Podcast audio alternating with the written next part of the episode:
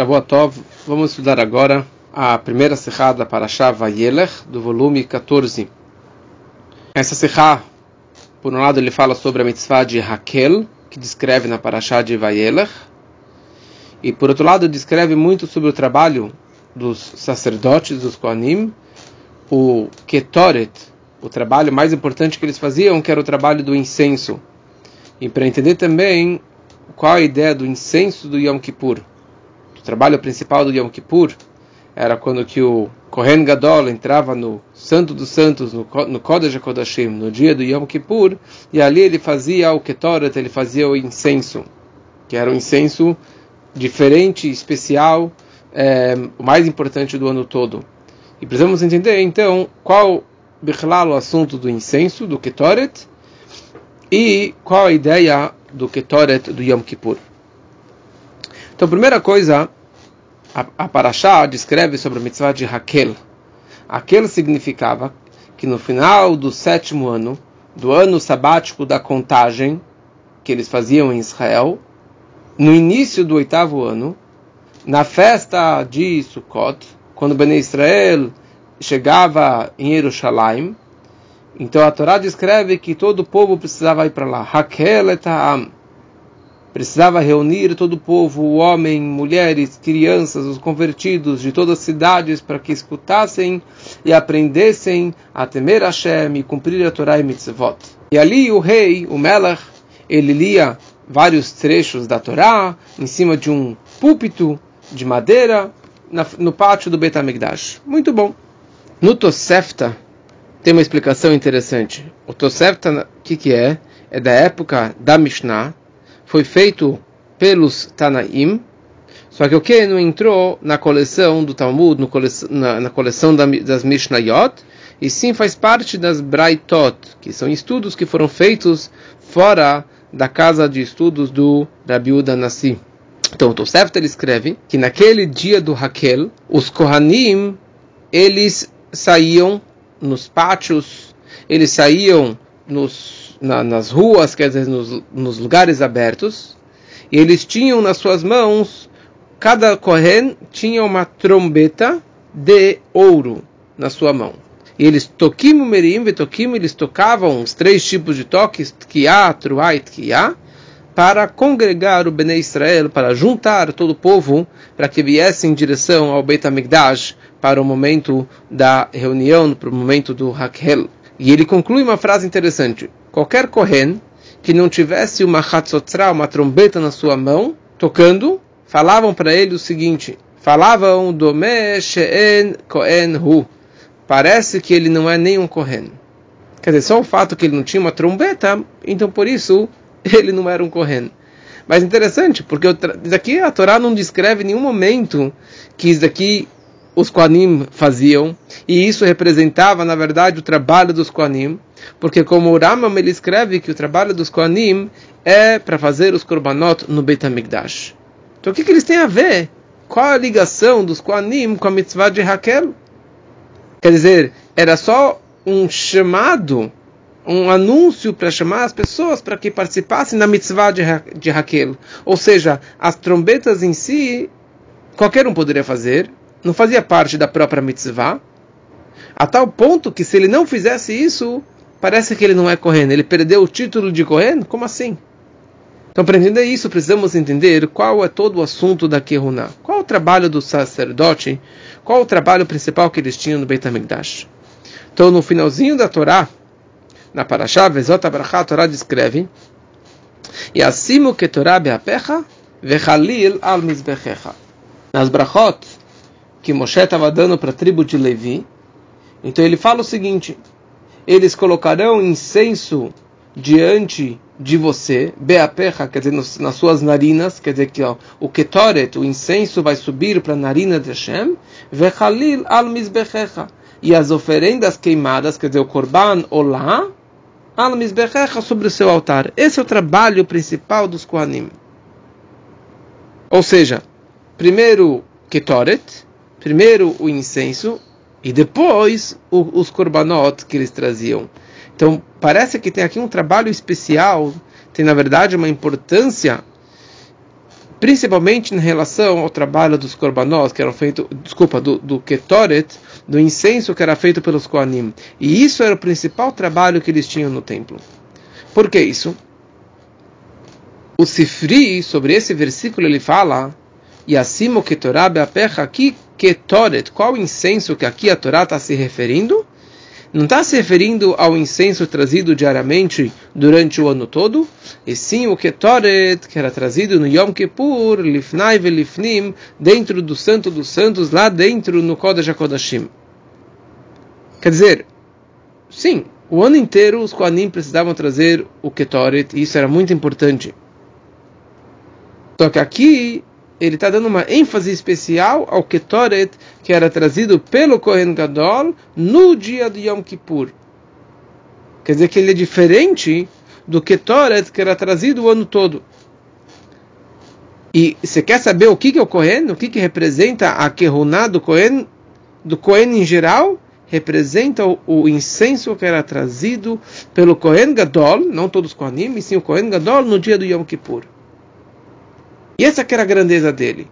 Então precisamos entender todo esse conceito, a ideia do Ketoret do ano inteiro e a diferença do Ketoret com o Yom Kippur. O Rambam Maimonides ele fala que no Yom Kippur tinha um ingrediente especial nos Ketoret. Eram várias ervas, eram várias é, misturas de, de, de óleo e de, e de plantas especiais que a Torá descreve. Só que no Yom Kippur tinha uma planta que se chamava Malé Ashan. Malé, sobe, Ashan, fumaça. Quer dizer, uma planta que fazia muita fumaça. E no Yom Kippur, se essa planta faltasse, o Kohen, ele era Hayav Mitah, ele tinha pena de morte. Já durante o ano todo, se essa planta não tivesse, não tem problema, é, ele não era, não tinha pena de morte. Como a gente sabe que a ideia do Kohen Gadol no Yom Kippur, fazendo o incenso dele, era para subir muita fumaça lá dentro do, do Kodesh HaKodashim. Até os desenhos que fazem tem uma fumaça assim, de metros de altura. E por isso, é isso que o versículo fala, Yassimo Ketorah Beapecha, que vão colocar o Ketoret, o incenso, nos seus nariz, quer dizer, nas suas narinas, porque aqui está se referindo ao trabalho do Yom Kippur. Quando que bem no Yom Kippur, é, é, é, é, essencial essa erva que faz o, o, o, que sobe realmente a fumaça, esse malé achan, principalmente no Yom Kippur. E se faltou essa ideia de subir a fumaça até as narinas de Hashem, como se fosse, então é Hayav Mitah. Então precisamos entender realmente qual a ideia, qual a diferença de, do Ketoret durante o, o ano inteiro e o Ketoret do Yom Kippur, que precisava ter essa erva que se chamava Maleachan. Para entender essa diferença, precisamos entender, na verdade, qual toda a ideia do Ketoret. Qual a razão dessa mitzvah de trazer o incenso durante o ano todo e também no Yom Kippur. Então o Rambam, no Moré Nevuchim, no Guia dos Perplexos, ele fala uma coisa interessante, muito interessante. Qual a ideia do, do cheiro, do aroma do incenso do, do Betamigdash era para melhorar o, o cheiro que tinha no Betamigdash. Porque no Betamigdash você tinha lá abates, dezenas de animais, eles tiravam a pele e tiravam os órgãos e as entranhas e queimavam animal e queimavam pássaros e queimavam farinha e queimavam tanta coisa no altar e tanto sangue e tanta sujeira que tinha no Betamigdash. Então imagina só o fedor que tinha lá. Então fala o Rambam, por isso que tinha um incenso para melhorar o aroma, o cheiro, literalmente, fisicamente, o cheiro gostoso dentro do Betamigdash e também o cheiro dos trabalhadores. Imagina só o cheiro que os Kohanim eles tinham lá trabalhando, carregando boi, carregando carneiro, carregando para cá e para lá e correndo e fazendo com, com a exatidão do trabalho que precisavam ter, eles estavam transpirando muito. Então tinha um cheiro não muito gostoso. Então para dar um aroma prazeroso, eles colocavam então esse incenso no Beit HaMikdash. Explicação muito interessante, muito bonita. Só que não pode ser essa a única razão e a verdadeira razão e a razão profunda é, pelo qual Hashem ordenou com tanta ênfase, com tanta importância esse trabalho enorme do, do, do Ketoret. Então, com certeza, tem uma explicação mais profunda e mais é, íntima sobre essa ideia, mais mística. E é isso que o Zohar ele descreve, que o trabalho do Ketoret era para tirar la avir hazuamavet nofada yetzerará. Era para tirar a sujeira e a impureza do instinto negativo do yetzerará. Por quê? O que, que tem a ver o Ketoret para tirar a impureza do yetzerará? A sujeira do yetzerará. O Ketoret era feito de várias ervas e especiarias e elas não eram comestíveis. Não eram comidas gostosas que fizeram lá um, uma mistura Diferente dos korbanot. Todos os korbanot precisavam ser animais kasher, animais comestíveis, animais que não eram que não estavam treif, que não que não tiveram problema no abate, precisava ser 100% kasher. E o animal mais gordo, mais bonito, sem nenhum defeito.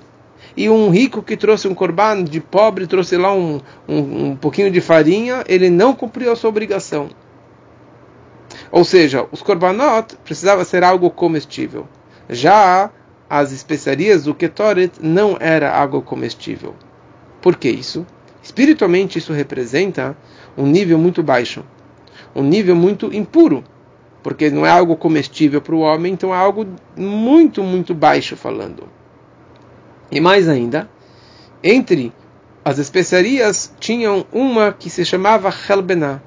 E a Helbená ela tinha um cheiro ruim. E a Gemara escreve que o Helbená representa os pecadores do povo de Israel. Poshei Israel. Quer dizer, aqui está falando no nível fisicamente algo com cheiro ruim e representando, na verdade, Poshei Israel, os pecadores de Israel. Quer dizer, algo muito, muito baixo. E isso nós usamos para fazer um incenso, Reach, Lashem, um aroma prazeroso para Deus? Então a ideia do Ketoret, na verdade, é pegar esses níveis mais baixos, mais impuros, mais sujos, com pior cheiro, e na verdade fazer o Itapcha, transformar elevar tudo isso para Kedushá, para a santidade.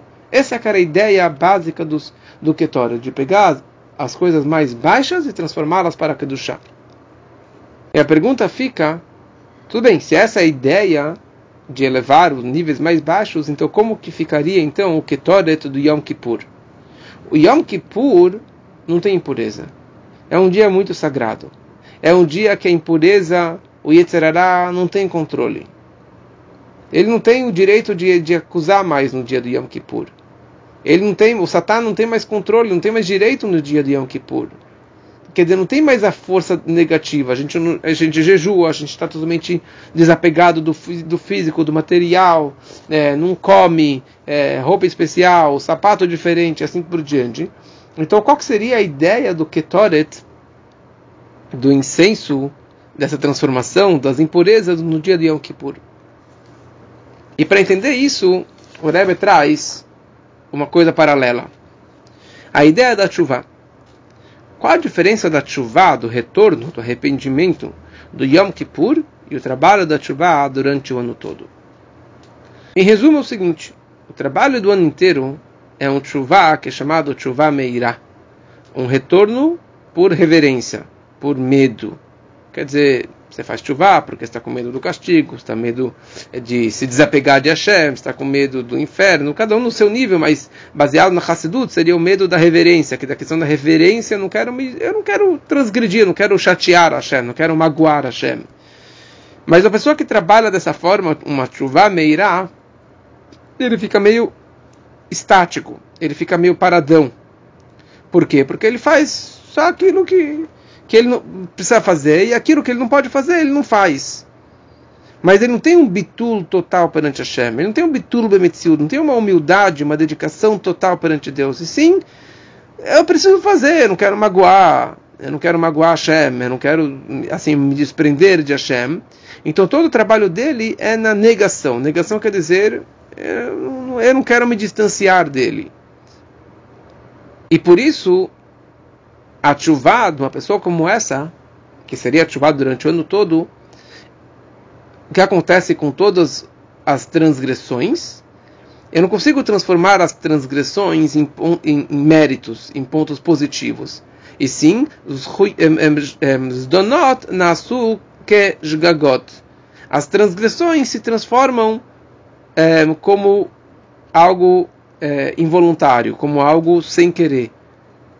Ou seja, não é mais considerado um pecado, uma transgressão, e sim é considerado como algo que eu fiz sem querer, sem intenções.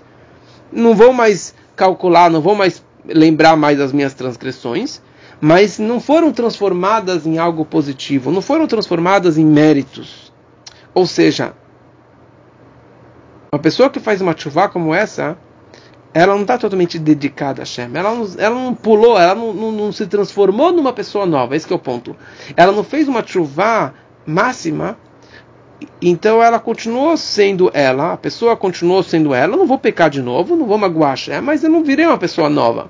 Consequentemente, as minhas transgressões também não foram transformadas em méritos. Eu continuei no mesmo nível que eu estava antes. Isso é o nível de chuva do ano todo. E por isso o Ketoret, o incenso, que era trazido durante o ano todo, era esse mesmo tipo de. a mesma ideia. Já que a chuva é uma chuva meirá, quer dizer só para deixar de fazer o errado, de só se afastar do pecado, então você só tira a impureza. Certo? Você só retira a impureza. Você pega lá e você se separa das impurezas e eleva aqui um pouquinho para do chá mas continua ainda, na verdade, com o pezinho conectado com o nível físico, com, com o nível de impureza. O que acontece no Yom Kippur? Yom Kippur é um outro tipo de chuva. É um chuva meiahavá. É um chuva por amor. Quer dizer que ele está apaixonado por Hashem. Não porque eu quero, e sim por ele. Eu me entrego totalmente pelo amado, pelo ahuv, e principalmente uma chuva uma chuva além da lógica, além do meu raciocínio, além do que eu quero. Simplesmente que eu preciso me conectar, me apegar, me grudar com Hashem. Ledavka, de Veikut, que interessante, ligado com as sechot que estudamos nas últimas semanas, a ideia da Dveikut, é isso que acontece bem no Yom Kippur. Você quer realmente lidvok para Hashem? Você quer se apegar? Você quer se grudar com Hashem? Isso acontece no dia do Yom Kippur. Porque no Yom Kippur você vira uma Metziut Hadashah, uma nova pessoa, uma nova existência, quer dizer, uma pessoa conectada com Hashem. Então, na hora que você virou uma nova pessoa, então zerou as contas. Zerou tudo que você fez de errado, foi transformado. Todos os deméritos viraram méritos. Todas as transgressões viraram, um, viraram méritos. Zdonot nasulokis huyot porque Hashem consegue transformar a maldição em brachá. Quer dizer, já que eu virei uma pessoa nova, então tudo que eu fiz de errado também virou novo agora. E essa que é a ideia da chuva máxima. Lemala memedidav agbala, acima, além dos, dos limites das fronteiras. E por isso que tudo o de errado foi transformado em méritos. E essa que é a grandeza da chuva do dia do Yom Kippur. E essa que é a grandeza do Ketoret de Yom Kippur, do incenso que era trazido no Yom Kippur. Era um incenso que é que nem a chuva me'avá, é que nem um retorno por amor. Ou seja, o incenso, sim, eram ervas é, impuras, ervas com cheiro ruim, ervas mundanas, quer dizer, coisas negativas, mas o trabalho aqui, o trabalho de Yom Kippur é um trabalho positivo, não um trabalho negativo, não um trabalho de se afastar do, do errado, e sim no positivismo, ou seja, transformar tudo isso numa Metziut Hadashah dentro do mundo. Quer dizer que os níveis mais baixos do mundo, todas as transgressões vão se transformar em méritos. Todas as coisas mundanas, negativas e impuras serão transformadas em Kedushah. E por isso que isso foi feito dentro do Santo dos Santos, do Kodesh HaKodashim. Porque dentro do Kodesh HaKodashim só tinha a Arca Sagrada. E na Arca Sagrada só tinha as duas tábuas. E nós sabemos que a Arca Sagrada se encontrava, mas não se encontrava dentro do Kodesh HaKodashim. A medida que ela ocupava, não ocupava espaço.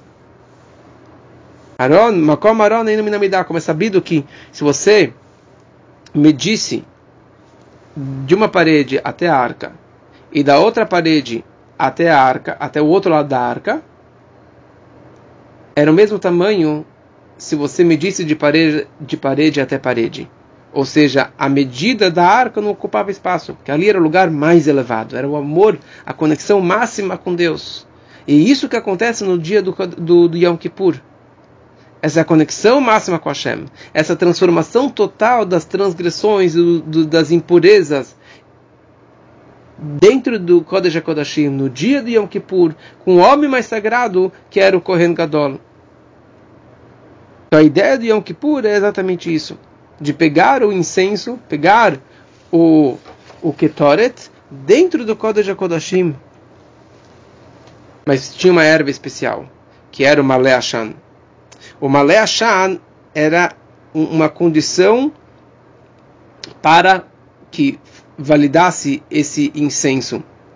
Porque o Yom Kippur é um dia que está acima do ano todo. Ele está acima do Seder Shtalshelut. Ele está acima de tempo e espaço.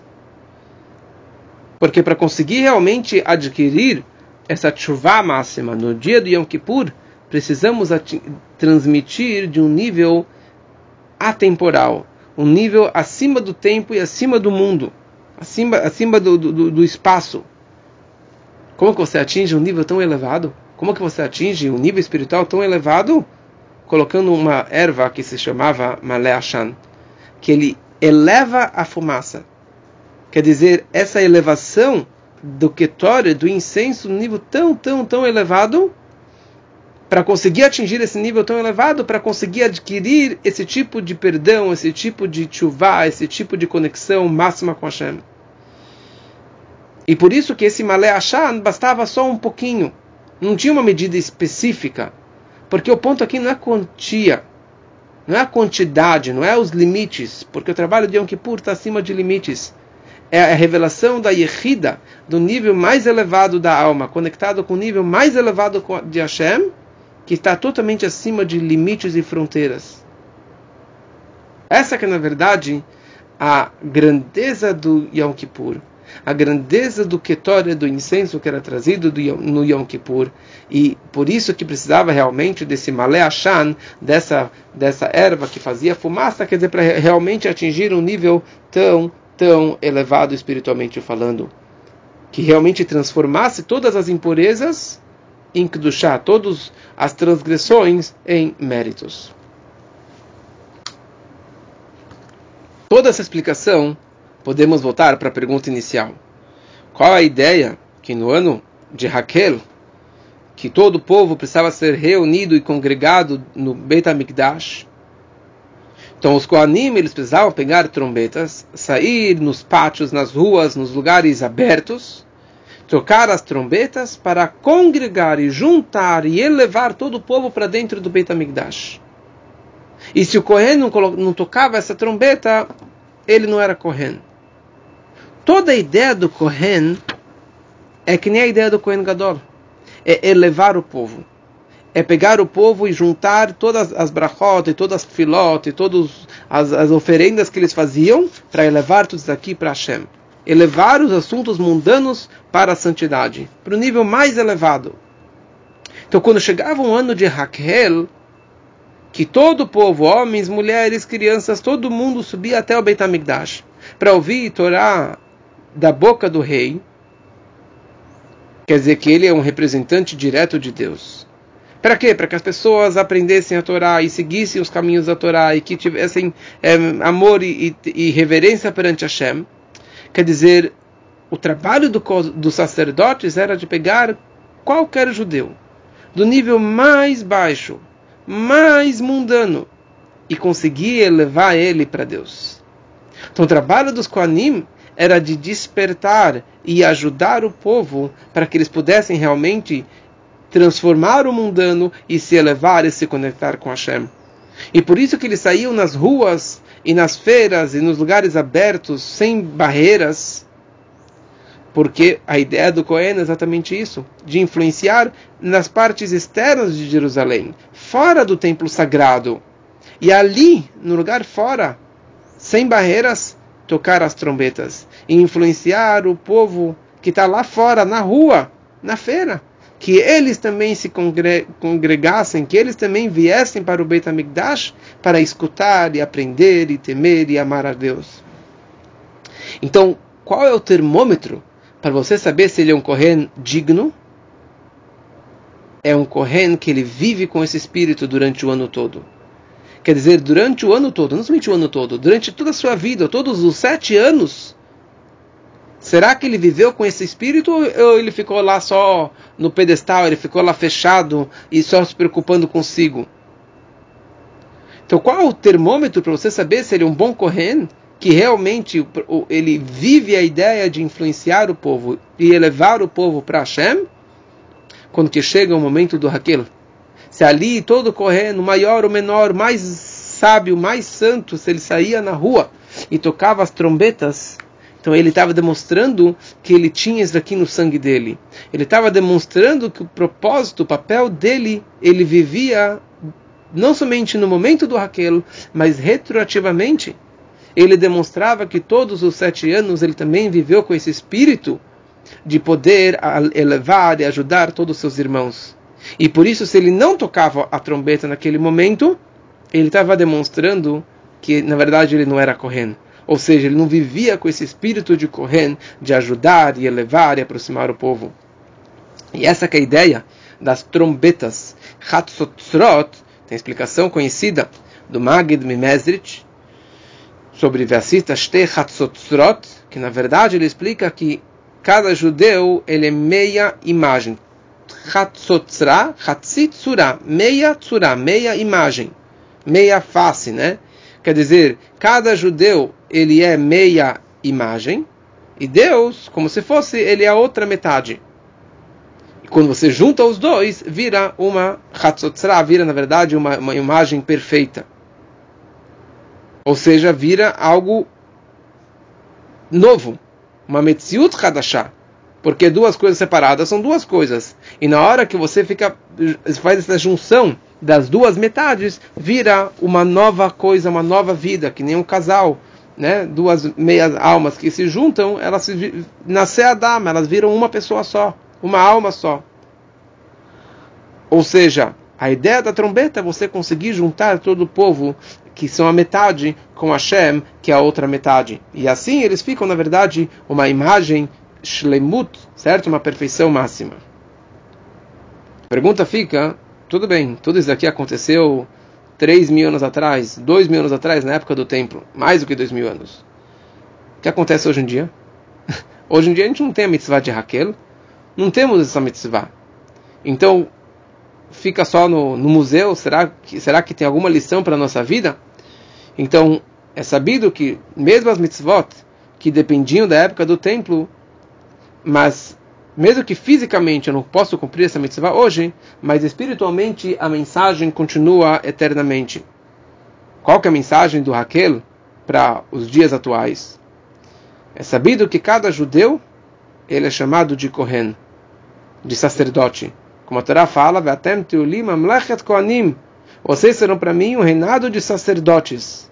Então, cada um e um do Bnei Israel precisa se comportar com esse tipo de força que nem os Kohanim eles se comportavam. Porque cada Yodi ele precisa, na verdade, sair nas ruas e tocar as trombetas e juntar os judeus, homens, mulheres e crianças, e ensinar para eles Torá, ensinar para eles o judaísmo e, e, aproximar eles, principalmente na parte da Hassidu, da parte mística da Torá. Para quê? Para que eles aprendam, para que eles escutem, para que eles se, se, se, conectem com a Torá, se eles conectem com Hashem, Torá e Mitzvot, que eles tenham amor a Deus e a reverência perante Deus. E isso que, na verdade, é o papel de cada judeu. De não só pensar em si, mas ser um sacerdote, ou seja, o papel principal do sacerdote é tocar as trombetas e ajudar o povo que está nas ruas, que está perdido, que está assimilado, e você ir lá e pegar e aproximar ele. E dessa forma, cada um fazendo a sua parte, nós vamos ter o grande Raquel, que será na época do, do Betamigdash, na terceiro, no terceiro Betamigdash, que será que será um Kehal Gadol, e a chuva rei na grande congregação, todo o povo será congregado na porta do Betamigdash, e daí a gente vai chegar em Jerusalém com a vinda de Mashiach, que seja muito em breve, se Deus quiser.